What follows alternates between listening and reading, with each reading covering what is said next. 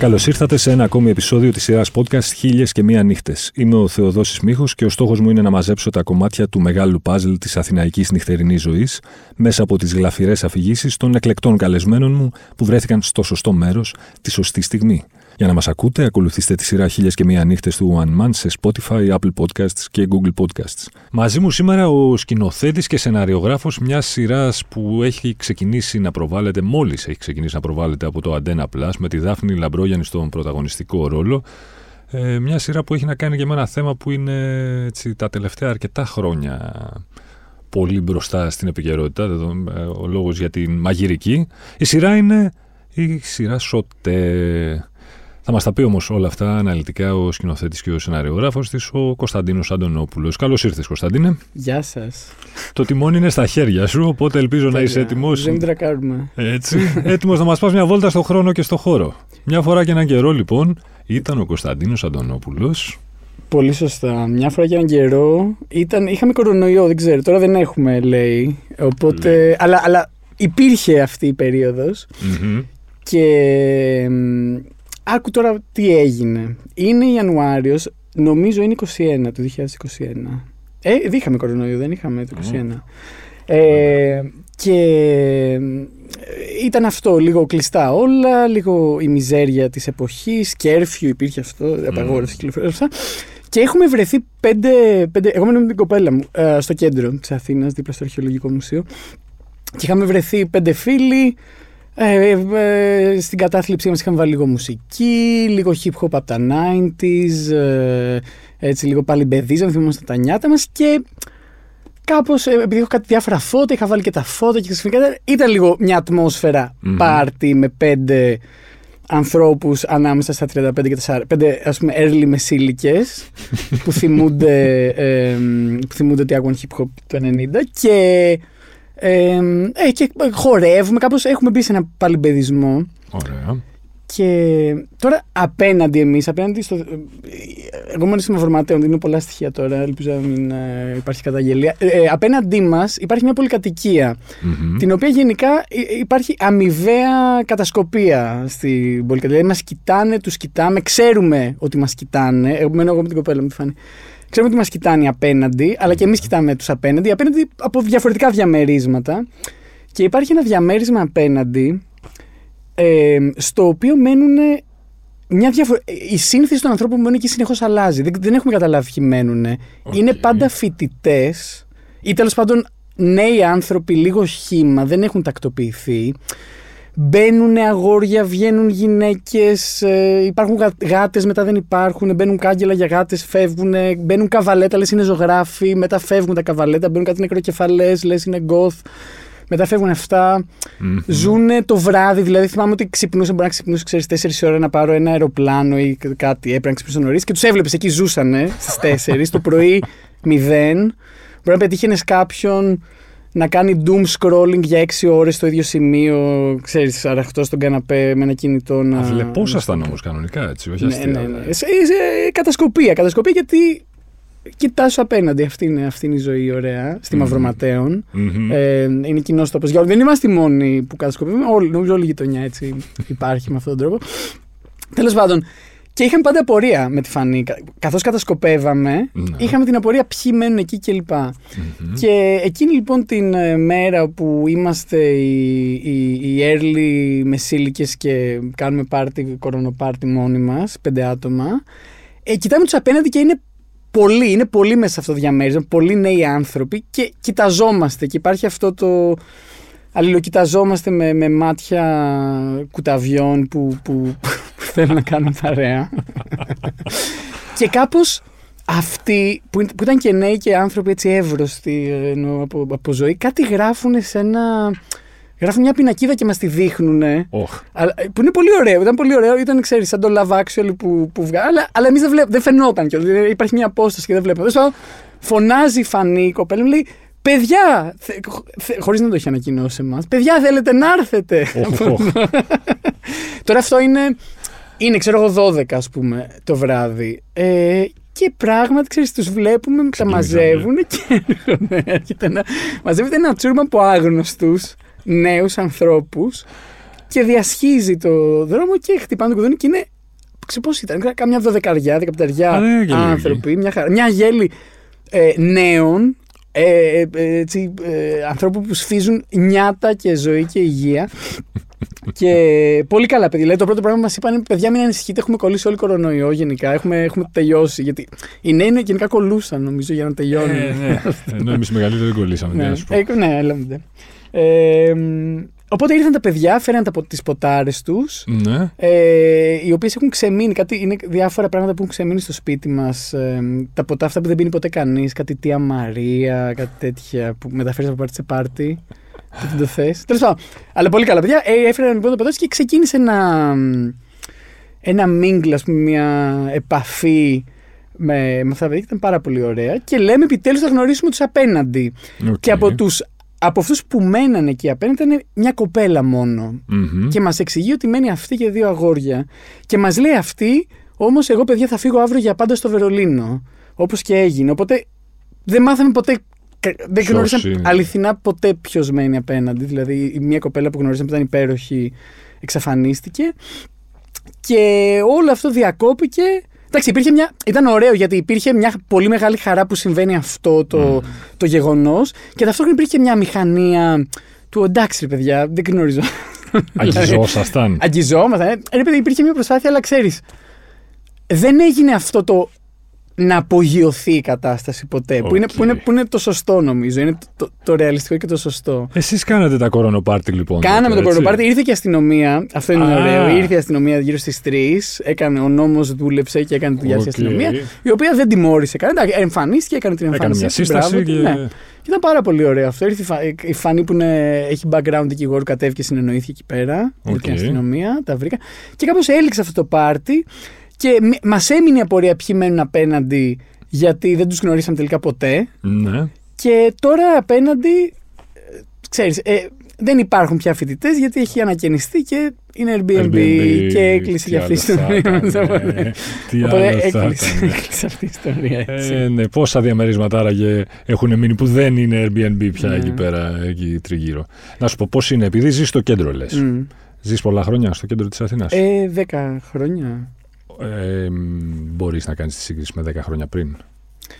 Ναι. Ε, όταν, ε, ε εγώ έμεινα, είχα, είχα πάει να σπουδάσω έξω, οπότε όταν γύρισα στην αθηνα γύρισα το 2013 ας πούμε και ήταν... Α, στην καρδιά της κρίσης. Στην καρδιά της κρίσης. Ε, και υπήρχε μια δυστοπία ας πούμε στο κέντρο. Mm-hmm. Ήταν καινούριο πράγμα αυτό, η οποία τότε, τότε στο, στο μυαλό μου είχε και μια γοητεία. Mm-hmm. Τέλος πάντων, τώρα η γοητεία του τουρίστα που έχει έρθει στην πραγματικότητα με το βλέμμα, ξέρεις, χορτασμένο από άλλα πράγματα. Ε, αλλά υπήρχε κάτι, υπήρχε κάτι. Ε, υπήρχαν όμως και άνθρωποι που ξέρεις, περνούσαν από τα σκουπίδια 7 φορέ. Δηλαδή, τα σκουπίδια μας τα, τα κοσκίνιζαν 7 φορές, θυμάμαι. Που ήταν τρελό, ήταν σαν να ζήσει στην κατοχή. Και όλα αυτά, ξέρω. Τέλος πάντων, ναι, έχει αλλάξει προφανώς πάρα πολύ. Σήμερα τα πράγματα πώς είναι με το λεγόμενο, πώς τα βλέπεις εσύ με το λεγόμενο gentrification της ναι. Αθήνας, των εξαρχείων, το μετρό, τα, δεν ξέρω τι όλα αυτά. Μιας και είσαι ναι, εκεί της πέτυχε το σχέδιο, Ναι, πέτυχε, πέτυχε το σχέδιο. Θυμάμαι πώς τον λένε, ε, τον πολιτικό αυτόν, το Θάνο Πλεύρη. Ο, ο Θάνος Πλεύρης είχε κάνει ένα φανταστικό βίντεο που είχε εμφανιστεί πάρα πολύ τρομαγμένο στην πλατεία εξαρχείων ένα ξημέρωμα και ε, έλεγε θα την καθαρίσουμε την πλάτη για αυτό. Αλλά, αλλά τύπου κοιτούσε γύρω του. Πάρα πολύ τρομαγμένος. Ήταν υπέροχος. Ε, από τους αγαπημένους μου ανθρώπους που παρακολουθώ στα, στα ίντερνετ. Ε, και... Αλλά τα κατάφεραν. Τα Δηλαδή νομίζω ε, με τον ένα ή τον άλλον τρόπο κάπως όντως έχουν φτιάξει αυτό το πράγμα που είναι σαν, σαν γήπεδο τέννη. Είναι ένα ψηλό, ξέρω, ε, ψηλός φράχτης γύρω-γύρω. Ετοιμάζουν το μετρό. Όντως κάπως κατάφεραν να κάνουν ε, στα εξάρχεια τη ζημιά που ήθελαν, ας πούμε. Ε, και εντάξει, νομίζω η, η, η, όντως το σχέδιο αυτό που υπάρχει που, που θέλει την, την Ελλάδα να είναι 2.0 ή τέλος πάντων έναν τουριστικό προορισμό ε, ε, πιστεύω μακροπρόθεσμα σίγουρα εις βάρος όλων μας. Λοιπόν, κοίταξε τώρα όμως. Επειδή το, το το παρασύνθημα είναι να μας πεις για τη σειρά. Αλλά δεν γίνεται να μας πεις για τη σειρά αν δεν μας πεις για τη Βαρκελόνη.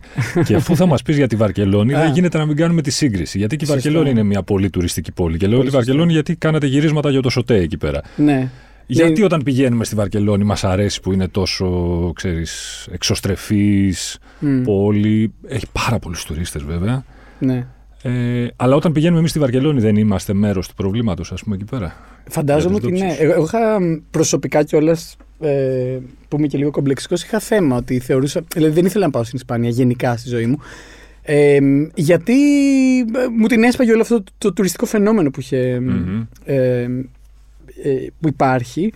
Αλλά είναι μια απολαυστική πόλη. Εντάξει, τώρα ε, υπάρχουν διάφοροι παράγοντες. Να πω για τη Βαρκελόνη συγκεκριμένα ότι είναι μια πόλη η οποία αρχιτεκτονικά είναι υπέροχη και επηρεασμένη και από τον Γκαουντή που είναι ένα θαύμα της φύσης ο ίδιος σαν καλλιτέχνης και σαν αρχιτέκτονας κάπως επηρεασμένοι από αυτή την ιδιοφία νομίζω έχουν συνεχίσει έχουν, τιμάνε κάπως μια κουλτούρα που έχει υπάρξει, έχει προηγηθεί ιστορικά. Σαν πόλη δηλαδή είναι μια πόλη που απολαμβάνεις να περπατάς, να κάνεις ποδήλατο ε, είναι πολύ λειτουργική με αυτή την έννοια. Βέβαια δεν έχω. Και εγώ σαν τουρίστας. Φαντάζομαι και οι τουρίστες πολύ χαρούμενοι που είναι στην Αθήνα. Περπατάνε και λένε τι ωραία, τι γοητευτική βρωμιά. ε, ε, ναι, αυτό που εγώ καταλαβαίνω, χωρίς να ξέρω πολλά, είναι ότι. Και δεν ξέρω τι χρειάστηκε για να φτάσουν εκεί οι κάτοικοι και ο Δήμαρχος, είναι ότι υπάρχει μια διεκδίκηση. Mm-hmm. Ε, ένα παράδειγμα που θυμάμαι είναι ότι για να νοικιάσεις. Έχουν ένα σύστημα ε, νοικιάσεις ποδηλάτων. Έχουν φτιάξει υπέροχους ποδηλατοδρόμους και έχουν ένα σύστημα νοικιάσει ποδηλάτων που είναι μόνο για τους κατοίκους. Αυστηρά. Και μετά έχουν για τους ξένους άλλο. άλλο. που το πληρώνεις και μπλα μπλα μπλα και τους τα σκάσει και μια χαρα Θέλω, ε, θέλω να πω. Ε, και, από ό,τι ξέρω και για Airbnb έχουν κάνει κάποια βήματα. Ναι, κάποια μέτρα έχουν πάρθει. Ε, εντάξει, εδώ τώρα είμαστε, είμαστε ακόμα νιώθω. Και δεν ξέρω. Και πιστεύω ότι αυτή είναι η νοοτροπία που καλλιεργείται. Οι λιμασμένοι που θέλουν, ξέρεις, θέλουν να μας ταΐσουν οτιδήποτε. Ε, ναι. ε, χωρίς κανένα σεβασμό λίγο για το, για το χώρο μας. Ε, Πόσο καιρό κράτησαν τα γυρίσματα της σειράς στη Βαρκελόνη; Τίποτα μωρέ, ήταν πολύ λίγο. Καθίσαμε λίγο στη Βαρκελόνη, νομίζω ήταν τρεις μέρες γύρισμα. Δεν ήταν κάτι τρομερό. Απλά ε, Νομίζω έχει γράψει πολύ στη σειρά. Λοιπόν, γιατί και με ποιους και πώς και πότε και πού.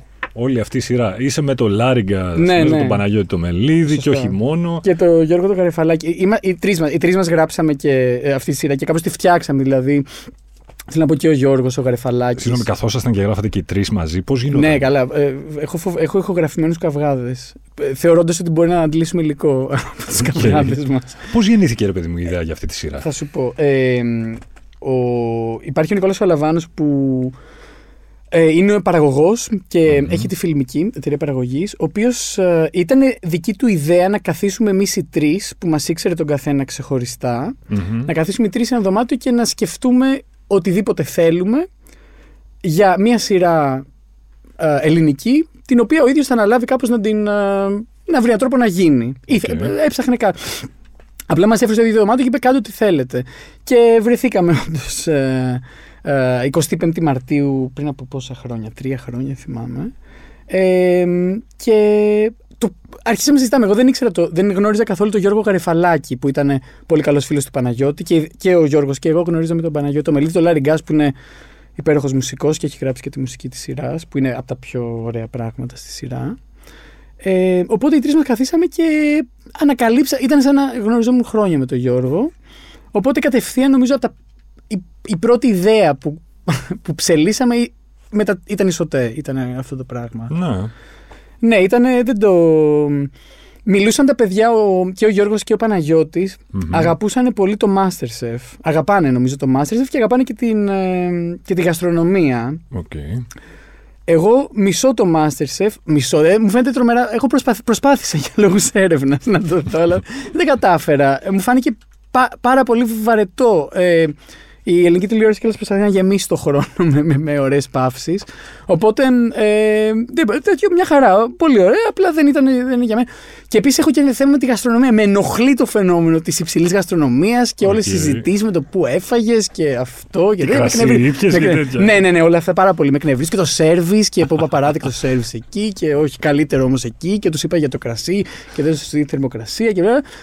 Όλα αυτά, όντας εγώ ο ίδιος δηλαδή μίζερος, δηλαδή έχω ένα beef και με την ε, γαστρονομία και όλη την κουλτούρα που χτίζεται γύρω από αυτήν, παρότι αγαπάω το ωραίο φαγητό προφανώς όπως όλοι μας.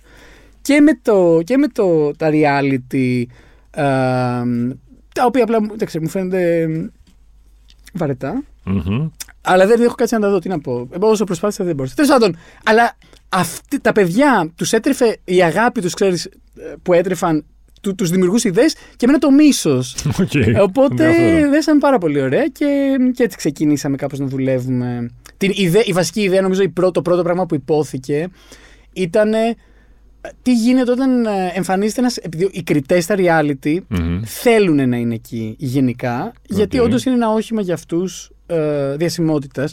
Και αναρωτιόμασταν πώς είναι όταν υπάρχει ένας κριτής που τι πιο λογικό δεν θέλει καθόλου να είναι σε ένα reality. Πώς λειτουργεί αυτό το πράγμα. Και από εκεί ξεκινήσαμε να χτίζουμε.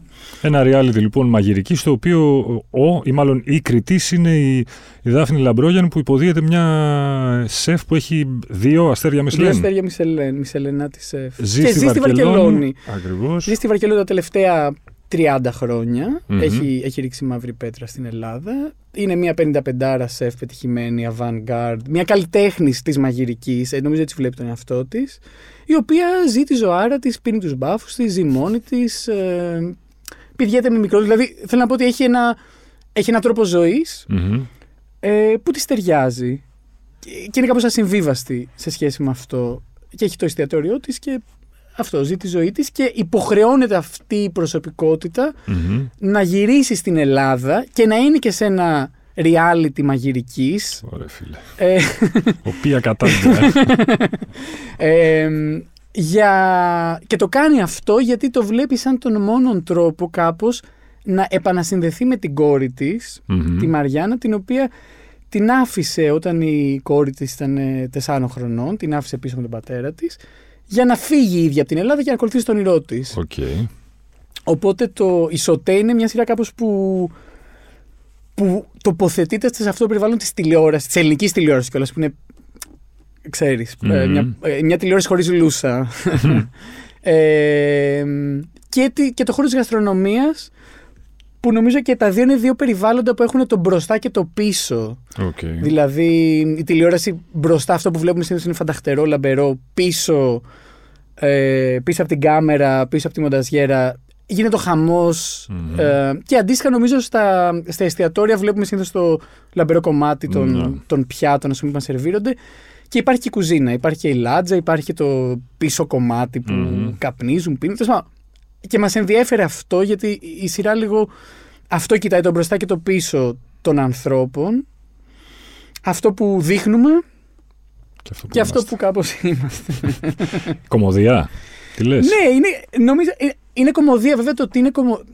Το κανάλι, ο ναι. Αντένα Plus, το, ε, ο τρόπος που μιλάει γι' αυτό είναι μια πικάντικη γαστροκομωδία και σκέφτομαι πω, πω είναι ε, κομική σειρά και σκέφτομαι όλα αυτά είναι λέξεις που εγώ άμα τις άκουγα θα έλεγα και ξέρεις, μια πικάντικη γαστροκομωδία με τη Δάφνη Λαμπρόγιανη είναι ναι. ο, ένα κομμάτι.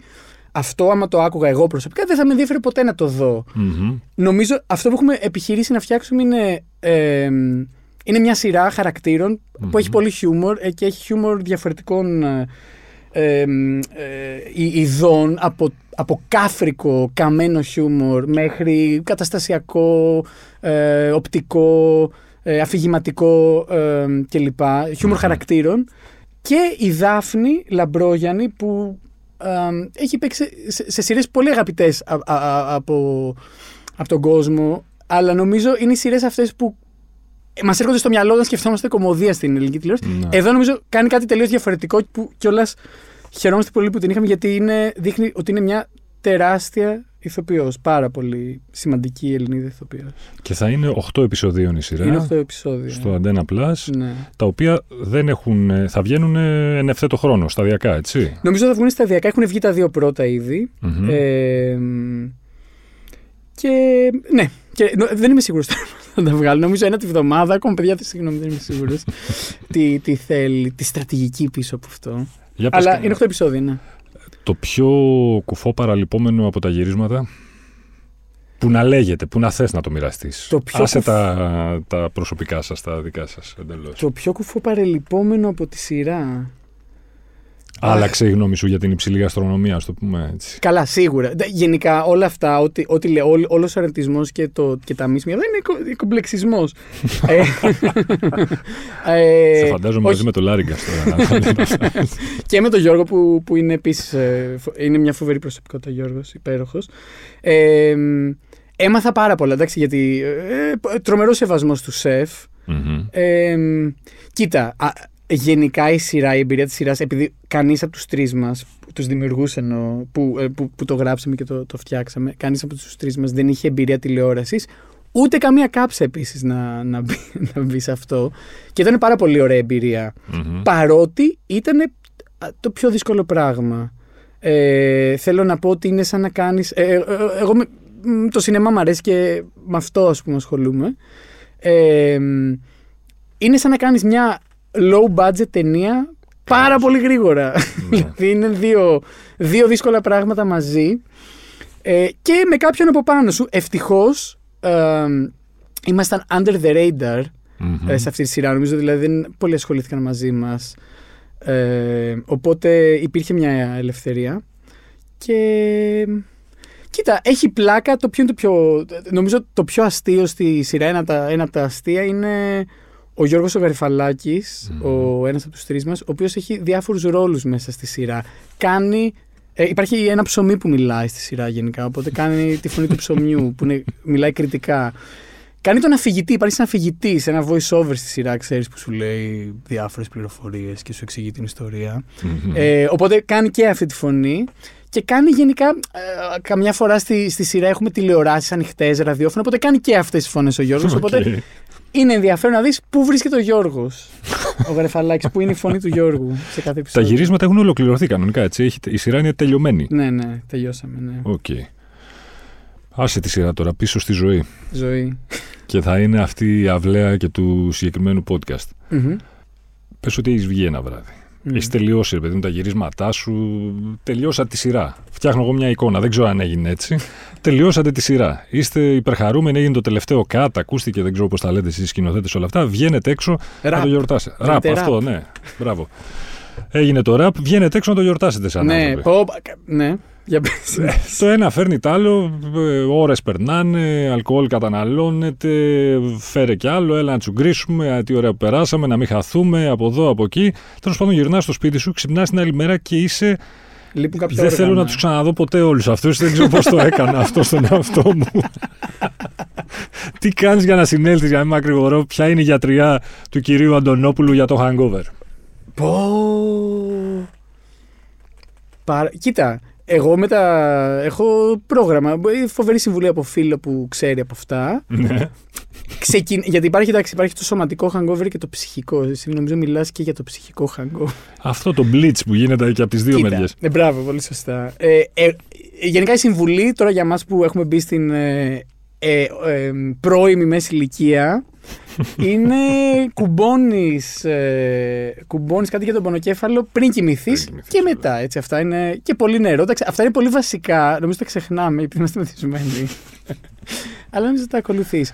Ε, μετά υπάρχουν διάφορες γιατριές που, που, που έχω ακούσει ότι λειτουργούν, αλλά δεν τολμάω να τι κάνω. Όπως λεμόνι μέσα σε καφέ, τα ξέρεις αυτά; Τα έχεις Χριστός ακούσει; ήταν Αγία. Είναι, αυ- εντάξει, θα μου πεις, ό,τι και να έχεις πάθει, παθαίνεις κάτι καινούριο με αυτό, οπότε ξεχνάς αυτό που είχες. Σωστό γι' αυτό, ναι. Ε, νομίζω ότι είναι καλό να κινηθείς πάντως. Να κινηθείς, ακούω. Ναι, δεν ξέρω πώς ακούγεται. Δε- ε, γενικ- μια άλλη συμβουλή που μα, μας έλεγε ο Στάμος ο Δημητρόπουλος ε, να πω, ένα, ένα shout out στους δύο μοντέρ της σειράς τη Λίβη Νερτσοπούλου και στον Στάμο Δημητρόπουλο που είναι δύο ήρωες ο Στάμος μ' αρέσει γιατί λέει ότι όταν έχει hangover Μμμ. του αρέσει να βασανίζεται την επόμενη μέρα και να μην μπαίνει και τίποτα απολαμβάνει αυτό το βασάνισμα και το ακούω αυτό γιατί σου θυμίζει τι έκανες χθες και λες θα το πληρώσω ρε φίλε, θα το πληρώσω. Είναι... Τι είμαι, έκανε ένα γατάκι με Κάνα να γατάκι, όχι, πληρώσω.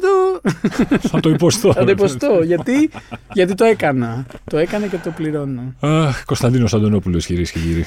Σκηνοθέτης και συνσεναριογράφος του ΣΟΤΕ που το βλέπουμε στο Αντένα Plus. Σωστά; Σωστά. Πολύ σωστά. Ευχαριστώ για το επισκέψη Κωνσταντίνο. Εγώ. Εγώ. Μην ξεχνάτε ότι για να μην χάνετε επεισόδιο αρκεί να βρείτε και να κάνετε subscribe τη σειρά podcast χίλιας και μία νύχτες σε Spotify, Apple Podcast και Google Podcast. Ραντεβού την ίδια ώρα, στο ίδιο μέρος, την άλλη πέμπτη.